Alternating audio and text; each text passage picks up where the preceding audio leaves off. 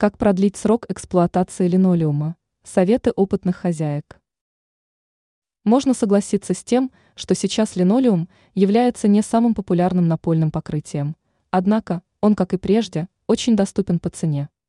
Да и в целом, производители уже давно перестали использовать химические составляющие, которые при эксплуатации линолеума выделяли вредные вещества. Таким образом, линолеум в настоящий момент является очень хорошим вариантом для покрытия пола, особенно если это нужно сделать быстро и дешево. Рассмотрим основные варианты сохранения покрытия линолеума. Внешний вид. В целом, не рекомендуется по линолеуму перетягивать тяжелую мебель, да и вообще физически воздействовать на его покрытие. Глубокие царапины нарушают защитный слой, и затем в процессе влажной уборки вода будет очень хорошо впитываться линолеумом и он начнет гнить. Чтобы линолеум выглядел как новенький, несколько раз в год его нужно тщательно натирать льняным маслом.